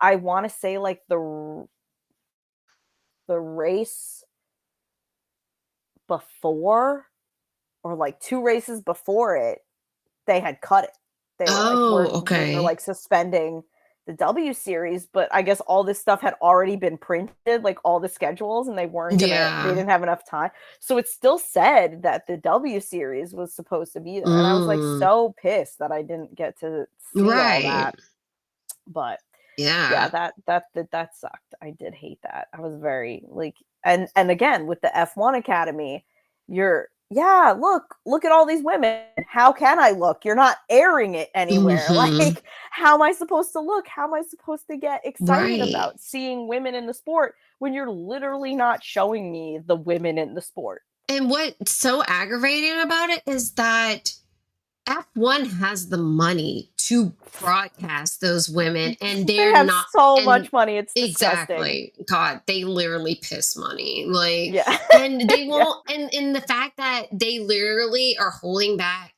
television time for these women. I mean, shit. GT, the GT, the Fanatec GT World Challenge, they live stream their stuff on YouTube and Twitch. If you didn't want to put any money into it, you could have literally created a free YouTube channel in like 10 minutes. And Literally. You and you could have live streamed that Literally. shit from a phone if you Mhm. wanted to. Yeah. And like Yeah. the fact that they didn't even want to bother with that shows that they truly don't care about Hundred percent. that series at all. They just wanted to throw out a series and put some women in it and make it seem like they they're being inclusive and that's it.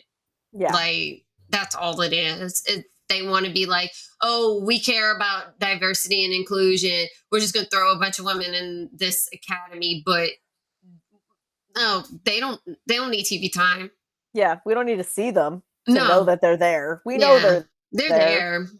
But see, what what makes it worse is that for these women, because they don't get TV time, sponsors are going to Yeah. pull out because Yeah. they're going because they're not getting any return on investment because nobody's Mhm. seeing them on the car.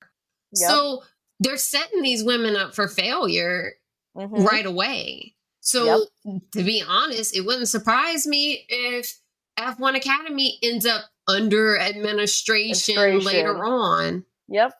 because Completely they agree.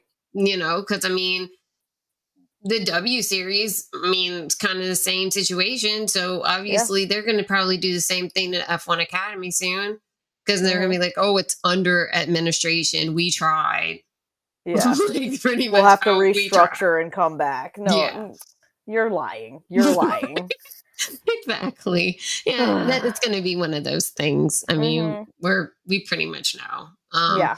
It's sadly. like you guys don't really care. Like if you really cared, you would you would be doing something about it. Yeah, exactly. You would be putting them you wouldn't be like separating them. You'd be putting them into your act like your everyday academies. Like you wouldn't Mhm. be, you know, separating but I, I've noticed that they have started I think like Ferrari has some girls on in their academy. Mm. Um and they're like Prema and everything. So like I've seen a few women in um the academies. So I you know let's Yeah, but most of them are not affiliated with F1 though. I know, I know. They've all moved because they know that the other sports are going to give them airtime. Yeah. It's, I mean, Yeah. I would too. I wouldn't be in F1 if, like, you know, but it's crazy. It's Mhm. crazy. Yeah. It's, it's so, it, it's frustrating because, you know, like, as female fans, we Mhm. get shit more than anybody else Oh yeah. because we're women and we like a sport. Oh my God. Mhm. It's, you know, anything that women like, we get. We get shit for like oh yeah. anything but yet we're the probably the ones putting in the most money the most dedication the most everything yet we're the ones who get completely like just oh you're a dts fan okay and i like the sport too like what who cares who cares that what got me into it i enjoy Right. watching it and i know i've had like things like that with you know um just anything anything if you like k-pop like you know you get that oh you, you don't even understand what they're saying and Oh my and god. even prior to that like any boy band any Yeah. boy band that a, a girl liked we had these th- massive fandoms hmm and people would make fun of us because Yeah. we were fans of something and i'm like do you Mhm. not go to a football game and scream and cheer when you your little man scores a touchdown so i'm sorry where is why can't i scream when a little man does a dance. Like why is there this right. so- like, this Exactly. disconnect? And also why can't i like the little man doing a touchdown? Like I, why why do we have to separate what we enjoy like that? And why do we have to mock what people like? Like why can't we just let people like what they like enjoy what Yeah. they like and leave it be? Hey it's not your cup of tea. I get it. I get it. I'm Mhm. not going to force you to be part of my fandom. I'm not going to be a for but like exactly. i'm also not going to make fun of the things you like Yep. And and But- that's that's the crazy thing is like um as women, especially if we like something that is male dominated. Um Mhm. it seems like that makes it worse because Oh, you know whether it's racing or gaming oh my gosh the the streamers like the women that deal with so much I crap. I give them so much credit. Like, like it's ridiculous mhm. you know oh why are you playing call of duty like you know or or, or whatever because she wants to like 'Cause why she does likes it it? matter yeah. like you know, oh, uh, you know, you're a girl. No, and like, and like, yeah. and she's kicking your ass, and you're just mad. Like, let's be real. Yep. She's like taking you out multiple Mhm. times, you know, she's not doing that stupid camping bullshit like like you guys are doing. You know, Yep. she's actually out there like kicking your asses, and you're mad, and then she calls an airstrike, and then you're pissed. yep. So Yep. okay, You're, just- like- you're, you're mad. Get wrecked. right. Get wrecked. like, just stop. Just stop being. Just let us. Let everybody do what they want to do. Like, Just it's let such a. live, so, man. Like just because, and, and you know, it, and it's crazy because you would think it's 2023. You would think that there wouldn't be still men in our society, and some of them really young, which means obviously they're being taught that. yeah. um that would still be like oh well football and like sports is a man's thing and it's not for women like who asked you like exactly. all, Who asked you? and the and the crazy thing is is that most men don't realize that women have been in motorsports since the 1800s like the very first woman that raced was from France and she raced in like the late 1700s early 1800s like women have They been don't wanna hear that, though. They don't wanna hear- forever They don't wanna hear that, though. forever. These Mhm. women have been there in there forever. And the thing is, like, she started dead last because they wouldn't let her qualify because she was a woman, and she beat out half the fucking field. Wow, badass. I love that. right? And I love when I think she women ended up. P six, I believe. Um, I believe is what she ended up.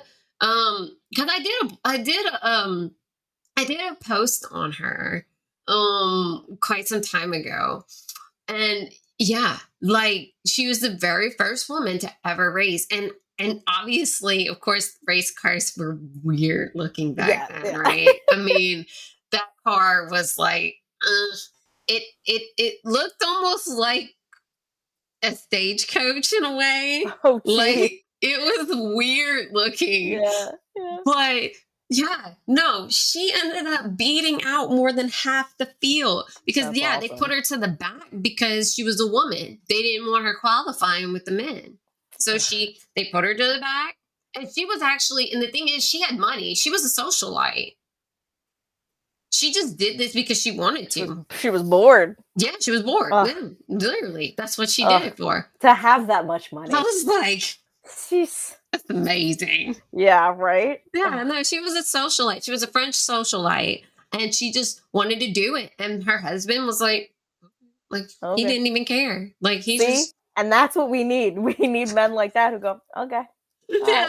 he was like, You all do- right. you do And- you. They, she spent the money and everything, and went out there and kicked ass. Yeah. And she ended up being the first woman race car driver.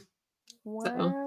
It's, it's I crazy. learned something new today. That's Yeah. awesome. it, it's it's crazy, but yeah, she just she was just like, you know what, fuck it, I have money, I'm going to buy a race car, and I'm fuck, I'm gonna go fuck you up, like Yep, don't And she did. and, and she, she did, did. And she just and she did it, and ever since then, it's like, you know, women have been in it, you Yep. know, and it's it's crazy because it's like you have a lot of women like more on the local le- level Mhm. but it's like once you start getting outside of that, that's where it gets like Mhm. harder because Yep. obviously you've got to have the sponsorships, you've got to have a team to back you up, and that costs money. And Yeah. because of that, like that's also why a lot of people cannot move up. And then it also depends on where you live because if you Mhm. live in an area that's more rural or something like that, then you would have to travel outside of where you live to be able to get exposed to whatever, you know, to a And larger organization. Oh yeah. Yeah, it's just yeah, it's rough. It's Yeah. rough. It's rough. And like like they have Formula Woman, right? And I interviewed Jody Sloss and Alicia Barrett from Formula Woman. And they even struggling with funding because F1's not giving them funding like they should. And that doesn't make any sense. Like Yeah. they they literally are barely racing and they even mentioned it in the podcast that they're not racing a lot because of funding. And you would think the fact that you put those women, first of all, they told me what they have to do just to be able to compete in that. They literally had these women driving on ice, like on an ice lake. Yeah, that's like dangerous wow. hell. Yeah. They had them driving across a lake that was iced over. I think they said it was in Sweden or something. Well, it was somewhere up there. It was one of the um, Yeah. Scandinavian countries. I Mhm. can't remember where it was. But yeah, they had them literally crossing an ice lake. They had to drive on it. Like, good enough for it to possibly break, you know? Like, I don't know. But yeah, they were doing crazy Wow. shit like that. You put these women through like all this like rigid like and rough terrain type stuff and everything to make them win this com- competition and then you don't give them any funding The funding, yeah, that's insane. like what That's the insane. hell like these women went through hell Mhm. and you gave them no you literally give them pretty much no funding and like they're having to like they're struggling for sponsors and shit like what the That's hell horrible. That's horrible. I'm like, this makes no sense. As big of an organization as you are, and all these celebrity red carpet bullshit that y'all do, Ugh. Yeah. but you don't have enough money to put towards the women in your organization. Yep.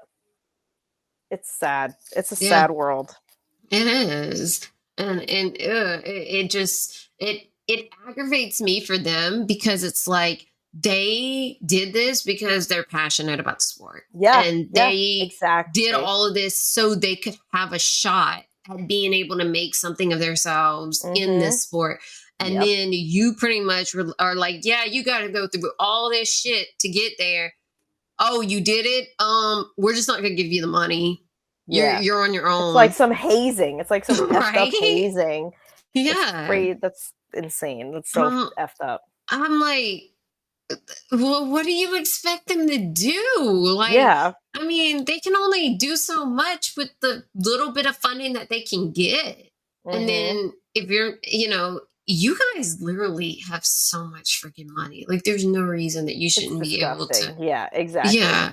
Like, y'all have, like, y'all are Yeah. practically multi billionaires. And Oh, y'all are like easily. And y'all are like, you won't even give not even a million dollars to your freaking, to your, to an or, your, one of your organizations Organizations. like you know i mean come on like and i know a million dollars doesn't go very far but you know, it's something. but it's something like i mean give something like don't create these organizations these smaller organizations within your company if you're not going to even give them money like of course. it's like yeah. what was the point of you even doing that i mean Yeah. why'd you even create it like but once again i like i personally believe they do it just to make themselves relevant to make themselves to like, make themselves feel think- better. Yeah, Yeah. make people think they're inclusive and diverse Mhm. you know um but they're really not because if they were they would have a woman in f1 A hundred percent. and they don't hundred percent. Yeah, they don't I agree. and when will that ever happen mm, i don't know I don't know. if it will. Um, yeah. and, and I the hope thing it, is, I hope one day. I yeah, hope, I, I, hope, hope while so too. I'm alive. Right, exactly. But like, it's even the same thing with um with NASCAR. There's no women in Cup. You know, and and they they to be honest, they they try to keep the women out from getting into Cup. They do. Um, that Busch Light, um, like Busch series. Um, it's like a development program Mm-hmm. um that's being ran with uh Women in Motorsports North America. Like they collaborated or whatever. Um, like I, I mean, they're they're trying to develop these women to go to go to Cup, but Yeah. they're not they're not gonna they're not gonna let women in Cup. I mean, because they've been saying that they're they don't plan on having women in Cup. Like That's crazy. it like That's honestly, crazy. yeah. And wh- what's crazy is it's like, why not? Like Yeah. you have Give me a women in- reason. Right, right. You have women in ARCA. I mean, you you have women. You know, right now you've got because you've got Amber, you've got Toni, Mandy Chick, and then you have Hailie Deegan in the Truck Series. Hailie, to be honest, some of it, the truck isn't for her. She ran one Xfinity race, and I was there when she ran it because she ran at Talladega. Um, and that she ended up in the top five. wow. She ended up P5, which is amazing. And honestly, I don't know. I mean, like for a woman at that time, like you just didn't have one, you know? Um, well, it was crazy because you would have thought NASCAR would have possibly interviewed her. She was the only woman in the field, right? And also she got a P5. They interviewed, normally they only interview the top three, right? They even went to P4 and skipped her. Yeah. Wow. I was so mad.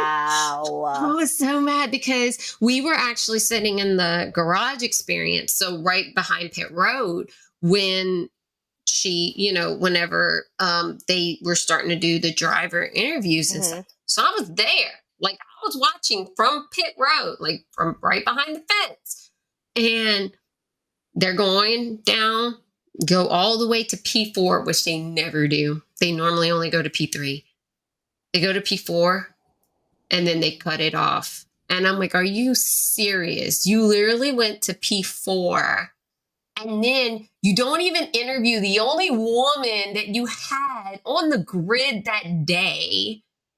And That's she was P5 that's like crazy. literally that day was when I made the decision to create this podcast. Really? Like, yeah, like it, it dawned on me that day because I was like, the fact that a woman in NASCAR, mind you, did not even get TV time and she was in the top five that day.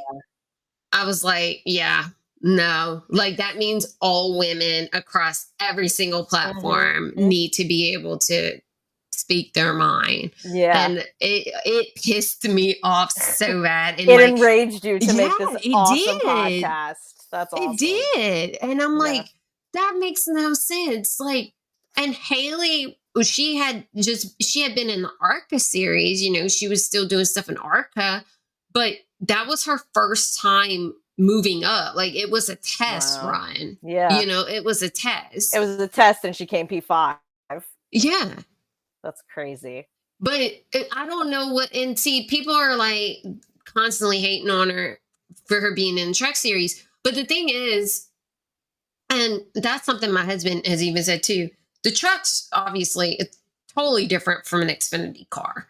Um, and her driving style, I don't think suits the truck. But also, the guys that are in the truck series, they're aggressive as hell and they're constantly wrecking her out. Like she ends up, that's part of the reason why she ends up in the back or, you know, P20 or Mhm. whatever. A lot of times is because she gets wrecked out. Like she gets wrecked out a lot. Yeah. Um, and it's not even her. And most of the time it's, It's just them. yeah, it's, it's she ends up getting pushed into the wall or she just ends up being in the wrong place at the wrong time. But that's what a lot of it is. A lot of it is not really her. But Yeah. also the the truck, it just doesn't it doesn't suit her driving style because if that was the case, you know, when she did that test with the um, Xfinity car, she would have done a lot worse. But Yeah. no, she, Yeah. she did P5 on a super speedway. Like, obviously, that means that, you know, she, She has the skill. yeah, she has the skill. And I mean, she did well in ARCA. That's why they wanted to move her up. Mhm. But, um, and obviously, she has dirt experience, Mhm. and that helps too. Um, but I think that's why, like, a lot of people hate on her, but I, I don't get it. Like to me, it's like you know she's still learning, but that truck just doesn't suit her at all. Um, it she did way better in the Arca series, um, and then that one Xfinity race. So I think Yeah. she just needed to stay in a stock car. And putting her in that truck was the, I think, is what was the, the, wrong issue. move. Yeah, it was the wrong move. But she couldn't get an Xfinity ride. So that was the only way Only she was going to be able to race. Yeah, Yeah. Was because she, so that's why she went to truck. That's crazy. Um, yeah, but mm, funding. yeah, Like a, lot of them are struggling with funding right now. That's sad. That really is sad. It, it's it's crazy because I didn't know how much it costs, like just to be on a na- on NASCAR, like on a car. Because Amber, um, she had mentioned that. I mean, now she's been racing a little bit more, but um, she had mentioned the the race at at Kansas was going to be her last race due to not having enough funding. Like she had mentioned that unless she was going to be able to get more funding, that she wasn't going to be able to race for the rest of the season. Wow. And she was she's an ARCA, and somebody and this guy he had put a message like on a comment on her Instagram, and he he has like his own business and stuff, and he was like, "Hey, I'd love to sponsor you, but like I don't really know like." Well, number one, how you go about doing that, but also like how much it costs to be on a car yeah. when she said the price range, I could not believe it. So Oh God. you're starting at 10 grand, and that's probably like a very small sticker, probably like at the very fucking bottom. Anywhere from 10 grand to 1.5 million per race. That's not a whole season, that's per race on a car. Yeah. Oh my God. I know. When she put that in the comments, he's like, "Oh, uh, he's like, I'm a small business. I couldn't do ten thousand dollars, even like you know, like he was thinking, Yeah. like, yeah, ten grand, and that's like a very small spot on the car. That, If you're wanting like the biggest fucking spot, you look like that's probably going to be the hood of the car, you know. That's 1.5 million per race, and that's the ARCA series. So that means ARCA doesn't really get much TV time. So you know they're mainly on Flow, and then sometimes on FS1 a little bit, but that means in Cup it's probably double oh, that. double, yeah. Oh, I'm not pretty sure. Yeah. And that's for ARCA. And ARCA's That's the lowest. That is crazy. yeah. That is I couldn't believe it when she put that in the comments. I was like, are you kidding me? And that's per race? Like, that's not even like, that doesn't even give you, I mean, that's literally just for a couple hours. Yeah. Oh wow. That's it. wow. Yeah. Whew. I was like, man, God. that's insane. Yeah. I God. Woof. I don't Like- even have words. I'm like my mind is literally boggled at how much. Yeah, I couldn't believe it either. I was like, "Are you serious? That's how much it costs?" No for wonder one race. for one like, race.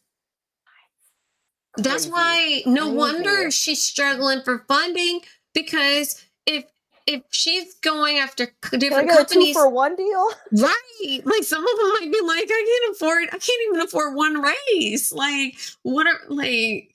Yeah, that it it's crazy how much it's mm, just more about money um that Yeah. and that's what um that's what i've had a lot of people say that's also why some of them don't move up to like arca or Yeah, or anything is because funding money. like it, it's cheaper to stay local it's cheaper yeah. to no, it it's- is. it is. It's cheaper to stay in a lower in a lower series because That's crazy.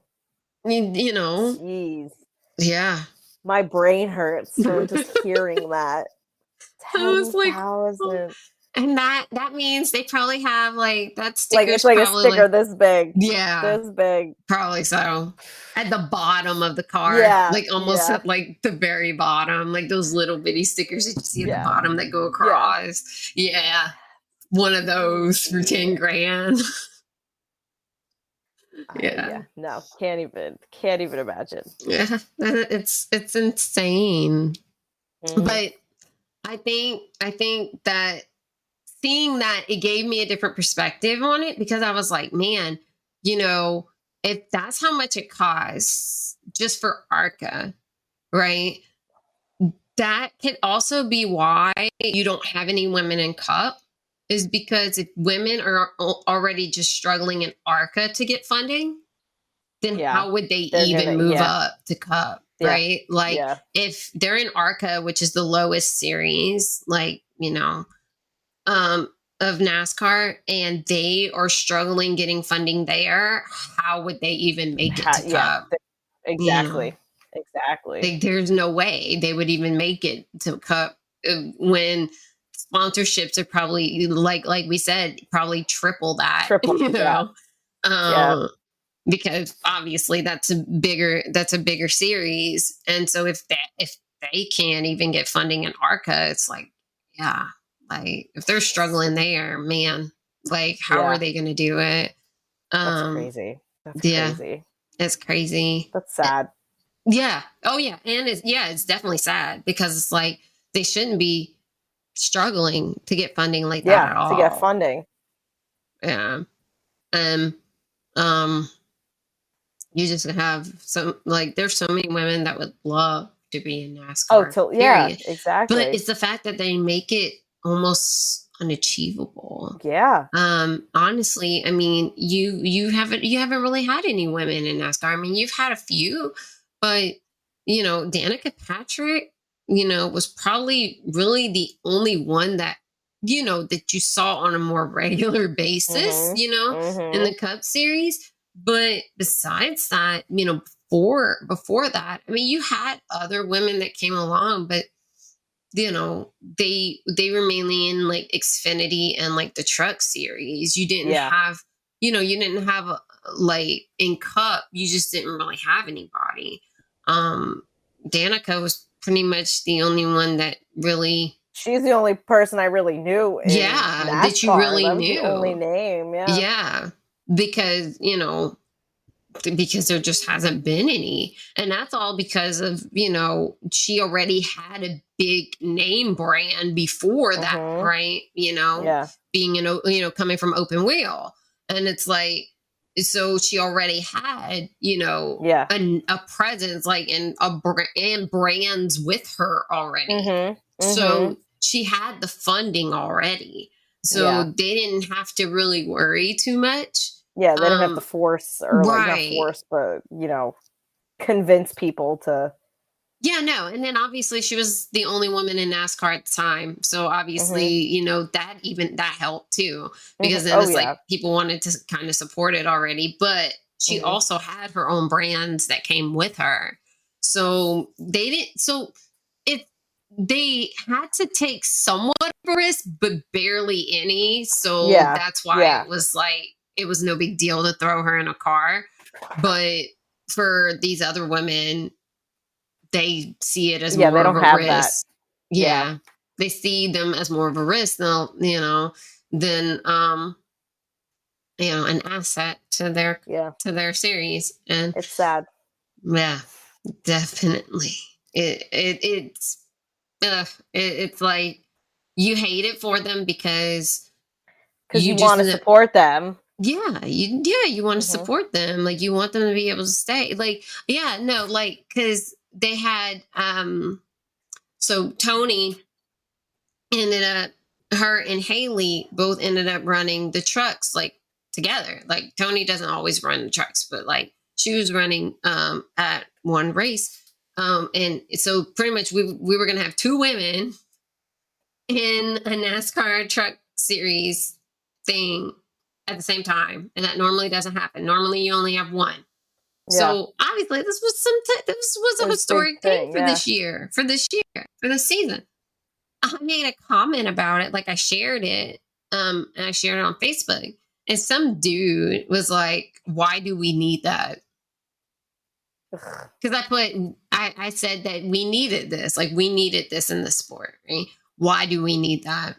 Why? I hate, I hate people. I hate people. why, why do we need it? Because you don't ever see two women running in the truck series at at the same time like it yeah. like never happens like you normally only have like one running in the truck series at a time so like before hailie you had natalie decker well now natalie is running um um the Cracker Jack, like she's sponsored by Cracker Jack, and she was running uh, in Xfinity right now. So she left the truck series. Yeah. Um, so Hailie came in. Now she's the only woman. So it's always been where there's never been more than one woman in the yeah. truck series. It's always been like, you know, one if one came in, if they the leave, then the another yeah. one comes in. Like you never yeah. have two at the same time. And so I was like, you know, I was like, so this is like a huge thing. And I'm like, the you know, we need this type of representation. Sure. Uh, uh, I'm like, are you? I blocked him after that. Yeah, I was like, I, it's like hell? one of those people who just yeah, they're just like, trying to get dude, a rise. Like, like what? Yeah. Like because this never happens in NASCAR where we have multiple women on the you know in the mm-hmm. field. Mm-hmm. You just yeah. don't have that, and it's nope. like and you finally have that this season, which it hasn't happened in a very long time. Um, so because normally it doesn't happen at all. We only have one woman in the field at one yeah. time in whatever series, and that's it. Um, and I'm like, this is huge. This is not some small thing. And yeah, yeah. it's like, uh, F off, bro. Yeah, right. I was like, okay. are you serious right now? So but yeah, like it, it's always it was it's just always crazy, and of course it had to be a dude. And the crazy thing is, like I looked at his profile, it says that he works for Penske, like Team Penske, and I was like, dude, like you literally have Katelyn Brown on your fucking pit crew, the only woman to win, the, like to be on a team that won the Indy 500 and you're talking down about women in motorsport, like, why are you here? Oh my god! I would have sent that to Penske. Like, part of me like, wanted to be petty like that, and be like, you know, you have somebody employed by your team that is literally like talking down and degrading women in motorsport, and you have women on your pit crew. Yeah, like, um, and might- I think that woman, I think that woman on that pit crew is actually um from Jersey. Oh, really? Yeah, yeah. Katelyn, yeah, I don't, I don't know where she's from, but yeah, yeah. I was like, that that's wow. crazy. Like the fact that, and then it's like you literally have your employment out there. yeah, like you stuff. put you put yourself okay, sir. Like prepared, like you could have easily gotten him. I know. Like, I thought about being wrecked. petty, but I was absolutely like, you know, wrecked. whatever. I was like, yeah. you know, it's not but, worth your time. Yeah, it wasn't like, worth it. But yep. yeah, when I saw that, I'm like, dude, seriously? Like you work for Penske and you literally just put that out there? Like, why do we need That's that? Ballsy. That's ballsy. Right? like, you did not think that one through. Yeah, for real. For like real. you could have been in total dick and you could have lost your job if mm-hmm. I would have like turned that in. Like if I would have just oh, sent yeah. that to Penske and been like, hey, one of your, uh, I think he was like a mechanic. I think that's what he is. Like, I forgot what it said, but I think he was like a mechanic for them or something. Oh my gosh. I was like, yeah. So God knows like how he might treat Katelyn. Uh-huh. Like, you know what I'm saying? Like, I mean, oh the fact that he's saying that stuff and it's like, dude, like, mm, crazy. Yeah. Crazy. So I, I was just like, man, that's insane. And then the fact that you work for a major team like that. Yeah. And That's you even know, that's yeah, oof. I couldn't Oof. believe that. I was like, wow, you really like did that. And and you were very fortunate that I wasn't a dick. yeah, that I chose not to be right, not to be a petty. psycho and right and be like hey um i'm gonna send this to your employer because Mhm. um yeah so but yeah so obviously your your books i'm sure are absolutely amazing i haven't read them yet but okay, I'm sending them to you. i'm i'm excited i can't wait to get them because then i'm like i'm seriously like because i know if you send them pretty soon i i go on vacation during fourth of july week i will be reading okay. both the books I'll make Like, sure to will get them out. I'll will make sure to get them out this week. binge them because i'm not going to be doing very much so i'm just going to binge them during my vacation because you know and then i'll i'll let you know like what i think about them and stuff and everything and i'll spam your amazon page with love that. reviews and everything. I love that. well yeah because i mean honestly and that that's what makes it easier for people to find your book uh, Mhm. you know and it's easier for people to be able to support you um you know because reviews are everything They you know I are. mean, now, like you have to Mhm. have reviews. Um, Mhm. and so yeah, that's extremely important. Um, I know, because like it's the same thing with me, you know, with the podcast. Like Mhm. having reviews is a huge thing, you know, or just people rating the podcast because Yeah. it makes it easier for people to find it. exactly. Yeah, so I totally understand that. And obviously, we're going to put links in the description so everybody can go check out Sam's books and everything she has going on, her Instagram, whatever, Korean from Context, the the website. Mhm. Like, just go like binge all her content, all of it. Just like spend hours going through all of the stuff that she has going on. So, um, but yeah, no, thank you so much for coming on. This Thank was so much for- fun. Thank you for DMing me. I will never. This is like so cool. yeah, no, no, thank you for for being like, yeah, let's do this. Like, I'm, I'm Absolutely. like, I was I'm good so for it. Yeah, me too. And honestly, yeah, like guys, like we're we're we're making it known now that you guys are first know this exclusive shit. Okay. Yeah, Sam and I are gonna be collaborating like on something. We're gonna write something have together. To. We have like to. we've got to. Like it's We'll already bring one. Of, we'll we'll uh, fix up one of your NSYNC fan fictions, and uh, gotta we'll look for that. I've gotta look for that. So we just won't do NSYNC, but we will change it to some Yep. Korean figure it band, boy Yep. band, and we're Mhm. we're gonna make it work. Like we're gonna we're gonna do it. So yeah, you you guys are gonna see that in the future. It's it's happening. So Mhm. well, thank you for for coming on. of course. Well, guys, I hope you enjoyed that amazing episode. Uh, it was so much fun doing that with uh, with Sammie. Um, and like I mentioned, I will include all of her social media links, her website, um, also all her books on Amazon, so you can go um, buy those books if you are interested. Um, like I mentioned uh, to her, um, I actually did start reading. I um, I'm actually on the book called Seoul Searching, and guys, I'm telling you, it is amazing. It's one of the best books I have ever read. So definitely check it out. Um, and like she mentioned, um, and and and I mentioned as well, ratings and reviews are so important. It's what keeps us going. It's what helps people find our content, right? So please, if you have not already, uh, rate the podcast. Uh, you can rate it on Apple and Spotify, or you can um, leave a review on Apple. Um, unfortunately, Spotify does not do reviews. Um, I'm hoping they change that eventually, but um, as of right now, you can do is rate. But yes, if you can, you know, if you feel called to, please rate and um, and leave a review on Apple, share the podcast with whoever you know. Um, and, also follow um, the podcast so you make sure that you're able to check out uh, the episodes when they come out.